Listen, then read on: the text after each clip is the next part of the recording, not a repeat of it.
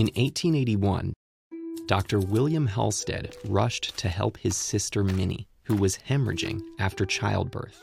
He quickly inserted a needle into his arm, withdrew his own blood, and transferred it to her. After a few uncertain minutes, she began to recover. Halsted didn't know how lucky they'd gotten. His transfusion only worked because he and his sister happened to have the same blood type, something that isn't guaranteed even among close relatives. Blood types hadn't been discovered by Halsted's time, though people had been experimenting with transfusions for centuries, mostly unsuccessfully. In 1667, a French physician named Jean Baptiste Denis became the first to try the technique on a human. Denis transfused sheep's blood into Antoine Mauroy, a man likely suffering from psychosis, in the hopes that it would reduce his symptoms. Afterward, Mauroy was in good spirits, but after a second transfusion, he developed a fever, severe pain in his lower back, intense burning in his arm, and he urinated a thick black liquid. Though nobody knew it at the time, these were the signs of a dangerous immune response unfolding inside his body. This immune response starts with the production of proteins called antibodies, which distinguish the body's own cells from intruders. They do so by recognizing the foreign proteins or antigens embedded in an intruder's cell membrane. Antibodies latch on to the antigens, signaling other immune cells to attack and destroy the foreign cells. The destroyed cells are flushed from the body in urine. In extreme cases, the massive breakdown of cells causes clots in the bloodstream that disrupt the flow of blood to vital organs, overload the kidneys, and cause organ failure.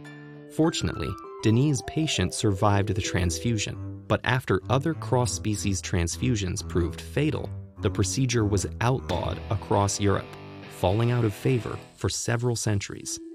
It wasn't until 1901 that Austrian physician Karl Landsteiner discovered blood types, the crucial step in the success of human to human blood transfusions. He noticed that when different types were mixed together, they formed clots. This happens when antibodies latch onto cells with foreign antigens, causing blood cells to clump together. But if the donor cells are the same blood type as the recipient cells, the donor cells won't be flagged for destruction and won't form clumps. By 1907, doctors were mixing together small amounts of blood before transfusing it. If there were no clumps, the types were a match. This enabled them to save thousands of lives, laying the foundation for modern transfusions. Up to this point, all transfusions had occurred in real time, directly between two individuals. That's because blood begins to clot almost immediately after coming into contact with air, a defense mechanism to prevent excessive blood loss after injury. In 1914, researchers discovered that the chemical sodium citrate stopped blood coagulating by removing the calcium necessary for clot formation. Citrated blood could be stored for later use, the first step in making large scale blood transfusions possible.